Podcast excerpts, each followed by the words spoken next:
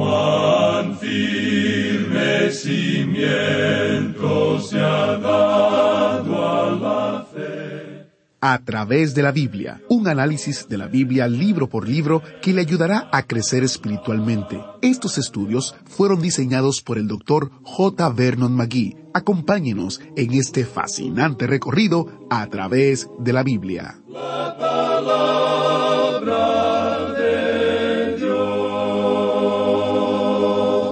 Se ha dicho que hay tres cosas que hunden a una iglesia, o a un pastor de una iglesia. Dinero, sexo o poder. Yo le agregaría el orgullo, especialmente cuando decimos que no tenemos problemas con ninguna de esas cosas. Todos hemos escuchado sobre los resultados devastadores de una iglesia o un pastor que perdió el control en una o más de estas áreas. Bienvenidos a través de la Biblia, el programa donde conocemos a Dios en su palabra. Soy su anfitrión, Heyel Ortiz. El estudio de hoy aborda los asuntos mortales que surgen en la iglesia de hoy. Estamos en Primera de Timoteo, una carta que el apóstol Pablo escribió a un joven pastor. Vamos a considerar algunas lecciones que nos invitan a reflexionar sobre el liderazgo en la iglesia local. Si tiene su Biblia, ábrala o enciéndala en el capítulo 3, comenzando en el versículo 8.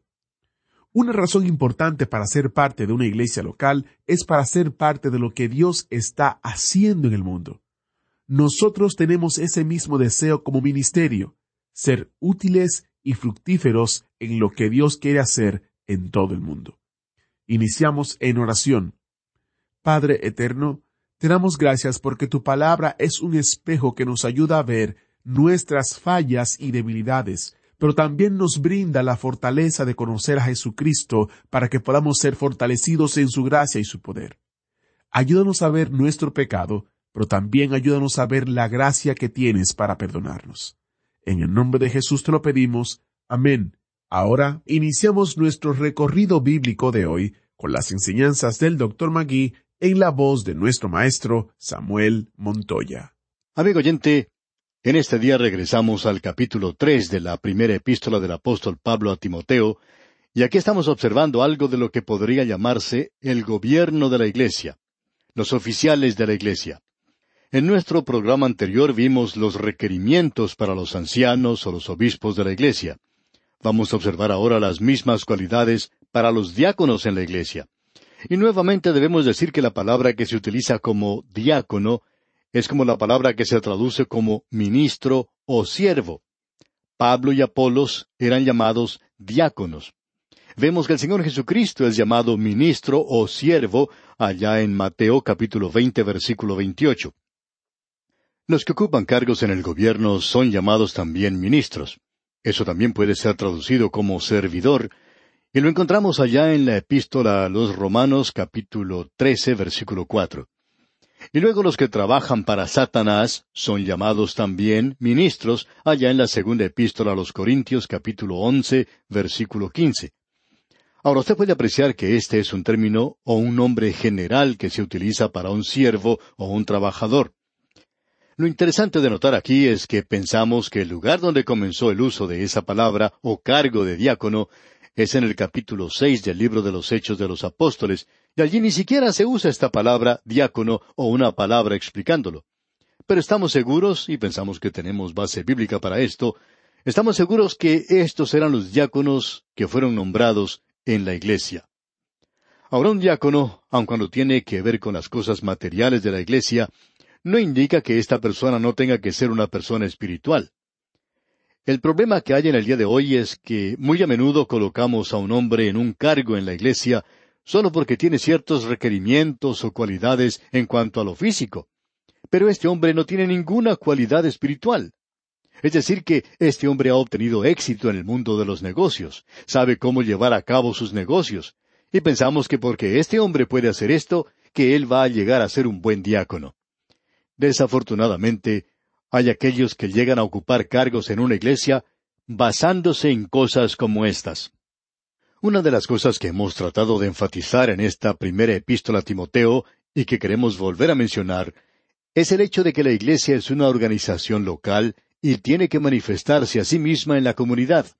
Debe tener un edificio que es un lugar que debe tener electricidad y luz y calefacción y muchas cosas que no parecen muy románticas o que tampoco parecen ser muy religiosas.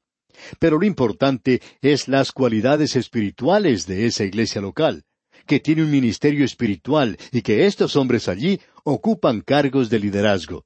Y nosotros opinamos que en el día de hoy esas cualidades espirituales deben ser consideradas primero. Alguien ha dicho lo siguiente, cuando una iglesia deja de mantener contacto con otro mundo, no tiene ya contacto con este aquí abajo. Y estamos de acuerdo con eso.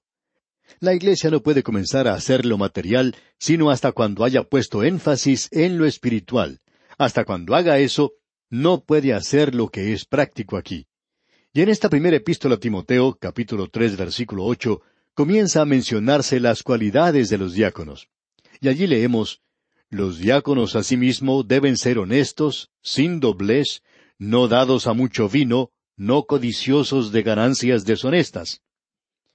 Los diáconos deben ser personas que hablan sin doblez, personas que mantienen su calma, personas que no muestran una cara para cierta persona y otra para otra clase de persona. Tienen que ser hombres cuyas palabras quieran decir algo. También vemos aquí que se nos dice que no deben ser dados a mucho vino. Como hemos visto anteriormente, la Biblia enseña sobriedad, moderación y no una abstinencia total. En aquellos días esto no llegaba a ser un problema. En el día de hoy sí que es un problema. Y opinamos que la Iglesia hoy debe enseñar una abstinencia total, en vista de que el alcohol se usa y abusa en el presente y la única forma en que debe ser utilizado, por supuesto, es en el lugar de la medicina, como dijimos antes. Pensamos que no debe ser usado por el creyente como una bebida o algo refrescante. Luego dice, no codiciosos de ganancias deshonestas. Eso quiere decir el tener un amor por el dinero que nunca puede ser satisfecho. Y se hace la sugerencia aquí que aquellos hombres que manejan el dinero de la Iglesia tienen que ser hombres honrados, hombres de integridad. Debemos decir que no hay nada que pueda dañar o perjudicar más a una iglesia que la gente comience a decir que los diáconos están manipulando las finanzas, que el dinero que se dio para cierto propósito no se utiliza para esa causa y que el dinero se está usando de una forma en que no se había planeado usar y que no están manejándolo en forma honrada. Hemos descubierto que en gran parte, por lo menos un noventa y nueve y medio por ciento de las iglesias están a cargo de personas de mucha integridad. Pero amigo oyente, ese pequeño medio por ciento que queda, esos son los que están enturbiando las aguas y están causando grandes dificultades hoy. Es por eso que deseamos recomendar a las iglesias locales que una de las áreas a las cuales se debe prestar mucha, pero mucha atención es la relacionada con el asunto del dinero. Bueno, allí es donde se debe mostrar integridad en la forma en que se trata con el dinero. Ahora notemos lo que dice aquel versículo nueve de este capítulo tres de la primera epístola a Timoteo. Que guarden el misterio de la fe con limpia conciencia. El misterio de la fe significa la revelación del Evangelio en Cristo. Amigo oyente, la fe no es una cualidad abstracta de fe, sino que es la doctrina de la fe, y estas doctrinas no fueron reveladas en el Antiguo Testamento, por eso eran un misterio, pero ahora han sido reveladas en el Nuevo Testamento se nos dice que la iglesia primitiva continuaba en la doctrina de los apóstoles. Eso era la fe de la iglesia primitiva, y debería ser la fe de la iglesia en el día de hoy, y por tanto debería presentar ante el mundo esa fe. Hay muchas personas que opinan que eso ya ha pasado de moda y que debería cambiarse. Hemos notado que ha habido cierto cambio en los siete pecados capitales, como han sido llamados, y que han sido sometidos a cambios para hacerlos más modernos. Hace muchos años, en una revista internacional, apareció un editorial del cual vamos a citar una parte que decía Juzgando por el estado deplorable en que se encuentra la lista de los siete pecados capitales, estos se deberían mencionar en el siguiente orden egoísmo, intolerancia, indiferencia, crueldad, violencia, destrucción, y reemplazando la lujuria, por supuesto, se menciona la aceptación de la mojigatería. De las cosas que se han cancelado, hay muchas que se notan rápidamente. La lujuria, por ejemplo, ha llegado a ser algo muy común en la venta de revistas pornográficas o en el cine. La glotonería a veces ha dado al hombre un problema con su colesterol, pero no le ha dado ningún problema teológico. Y otras palabras han llegado a ser cosas anticuadas y por tanto se las ha dejado de lado. En cuanto a lo que se ha agregado a la lista, se ha dejado de lado dos pecados que solamente tocan a cierto segmento de la población, tal como la irrelevancia, o sea, algo que no tiene propósito y que podría encabezar la lista de los pecados de los jóvenes.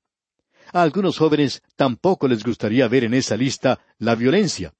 Esta minoría podría cambiar si gustara otro pecado de su elección, como la hipocresía.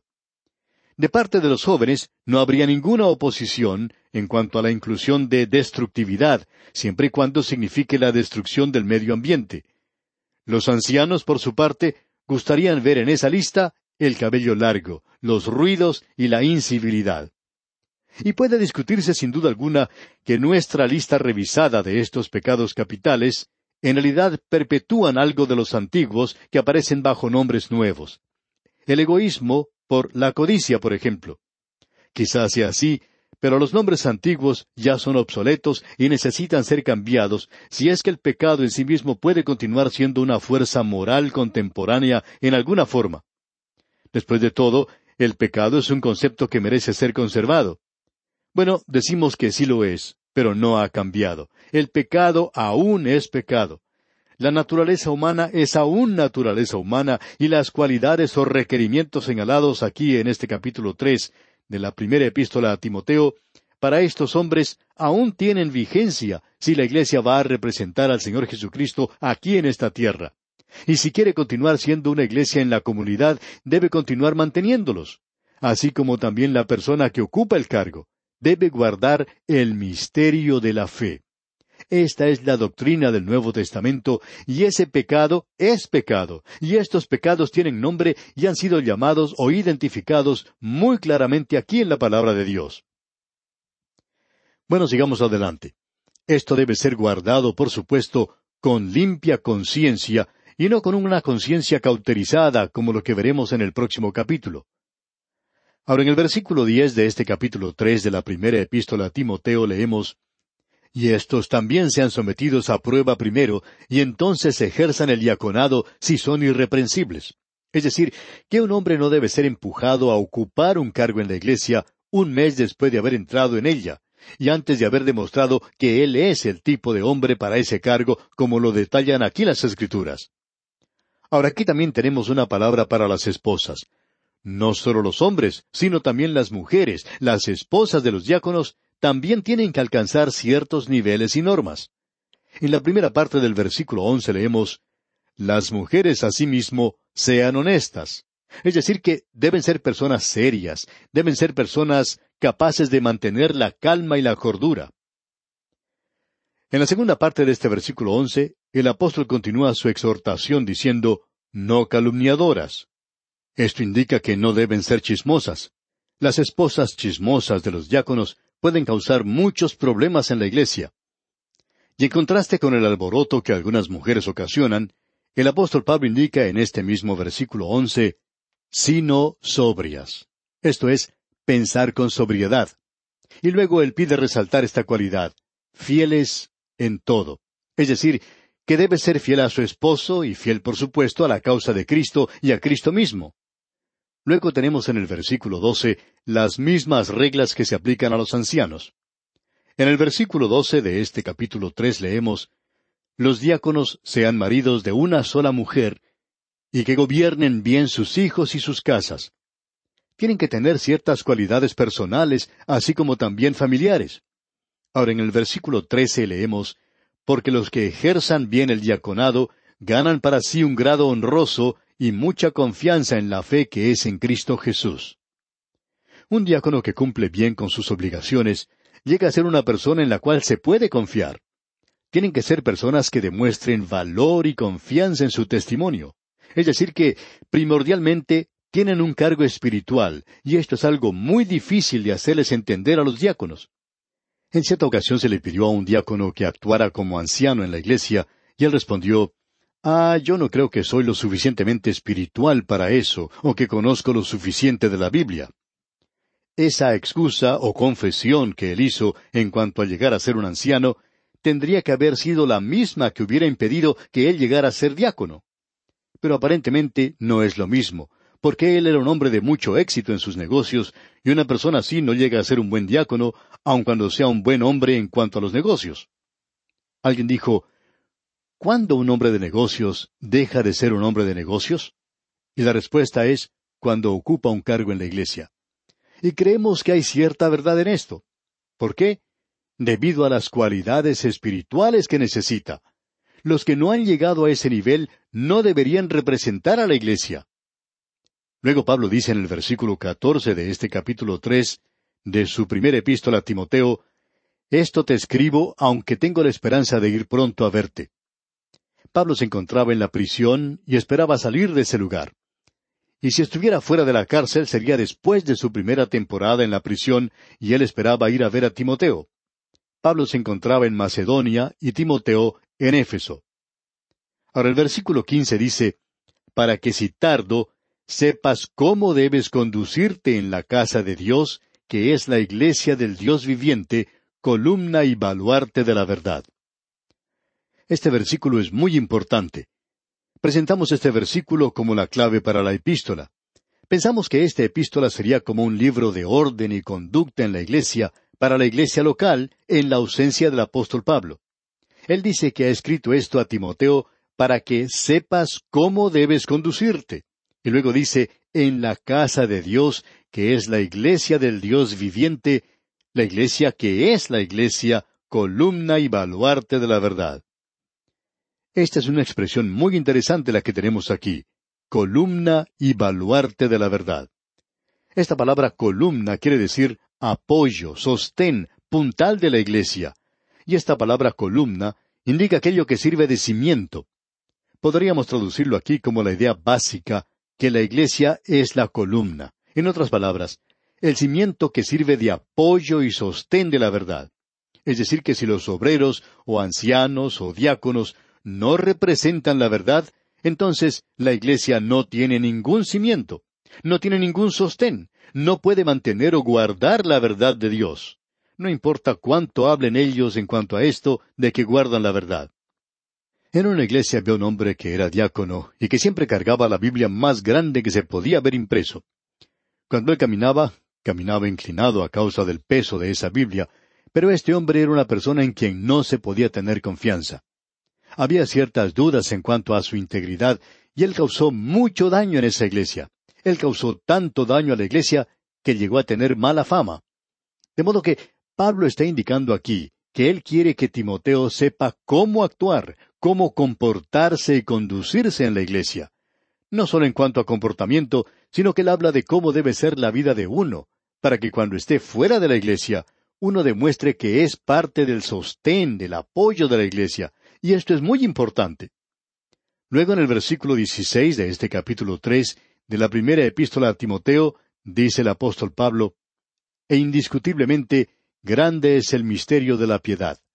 Dios fue manifestado en carne, justificado en el Espíritu, visto de los ángeles, predicado a los gentiles, creído en el mundo, recibido arriba en gloria. Este fue probablemente uno de los primeros credos de la Iglesia. Algunos opinan que fue uno de los cánticos de la Iglesia primitiva. Ahora aquí se nos dice indiscutiblemente, y esa palabra se menciona aquí y es una palabra muy interesante. Indiscutiblemente quiere decir obviamente, conocidamente. Y notemos lo que sigue diciendo. Grande es el misterio de la piedad. Eso es lo que Dios va a traer a este mundo en el cual vivimos. Él va a quitar el pecado y va a traer aquí hombres piadosos y mujeres piadosas. Ahora Dios fue manifestado en carne. Eso, por cierto, es el nacimiento virginal, y también se nos dice que Él fue justificado en el Espíritu. No tenemos tiempo en realidad para desarrollar todo esto, pero aquí tenemos algo para que usted estudie. Él fue manifestado en carne. Él fue humillado en la carne, murió en la carne. Notemos que Él fue justificado en el Espíritu.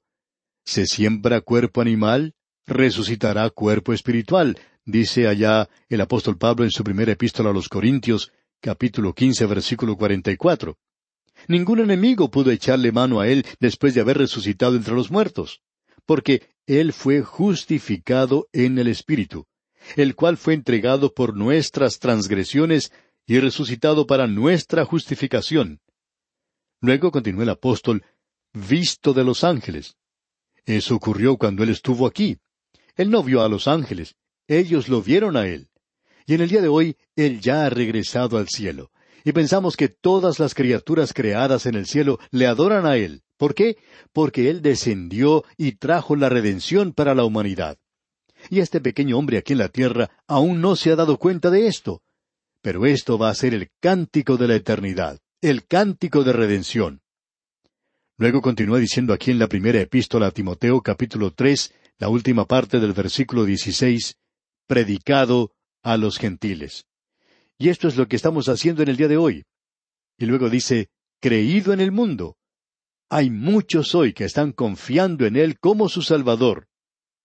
Luego dice Pablo, recibido arriba en gloria. Y hoy Él se encuentra a la diestra de Dios, amigo oyente. En este mismo instante, Él se encuentra en ese lugar. ¿Ha tenido usted, amigo oyente, algo que decirle a Él en el día de hoy? ¿Ha hablado usted con Él? ¿Le ha dicho usted que le ama? ¿Le ha dado gracias a Él por algo que Él ha hecho? ¡Cuán maravilloso es Él, amigo oyente!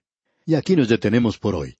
Volveremos Dios mediante en nuestro próximo programa para estudiar el capítulo cuatro de esta primera epístola del apóstol Pablo a Timoteo.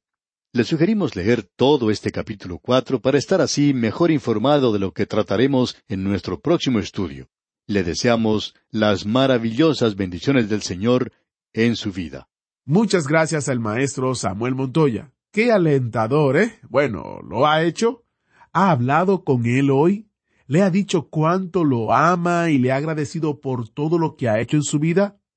Si no lo ha hecho, espero que lo haga tan pronto termine el programa. Si desea saber más sobre lo que significa hablar con Dios, el Dr. Magui predicó muchos sermones sobre la oración. Hemos traducido algunos de esos sermones y los tenemos disponibles como libritos en a través de la biblia.org barra libritos. Como todos los recursos de nuestro sitio web, estos también son gratuitos. Muchos de ustedes nos han hecho saber que recuerdan al equipo y al ministerio a través de la Biblia en sus oraciones y estamos muy agradecidos. Es por la fidelidad de Dios y las fieles oraciones de nuestros oyentes que han mantenido el ministerio a través de la Biblia en español durante 50 años. Así que, gracias. Si usted quiere saber más acerca de la historia de este ministerio en estos 50 años, le recomiendo el librito 50 años celebrando la fidelidad de Dios. Está en nuestro sitio web a través de la biblia.org barra 50 o a través de la biblia.org barra libritos. Mañana continuaremos nuestro estudio en Primera de Timoteo. Invite a alguien que le acompañe en el autobús bíblico cuando volvamos a pasar cerca de su esquina. Soy Heiel Ortiz y si Dios lo permite estaré aquí guardándole un asiento especial para usted. Agradecemos que nos acompañara en el estudio de hoy. Le invitamos a que visite nuestro sitio en Internet a través de la biblia.org. Ahí puede suscribirse para recibir las notas y bosquejos de lo que estamos estudiando y noticias del ministerio. También encontrará la variedad de libros y materiales gratuitos que tenemos para usted. El sitio es a través de la biblia.org. Todo lo que hacemos es posible gracias al Señor y a personas como usted que se unen a nosotros en la obra de llevar la palabra entera al mundo entero. A través de la Biblia es una producción de Radio Transmundial.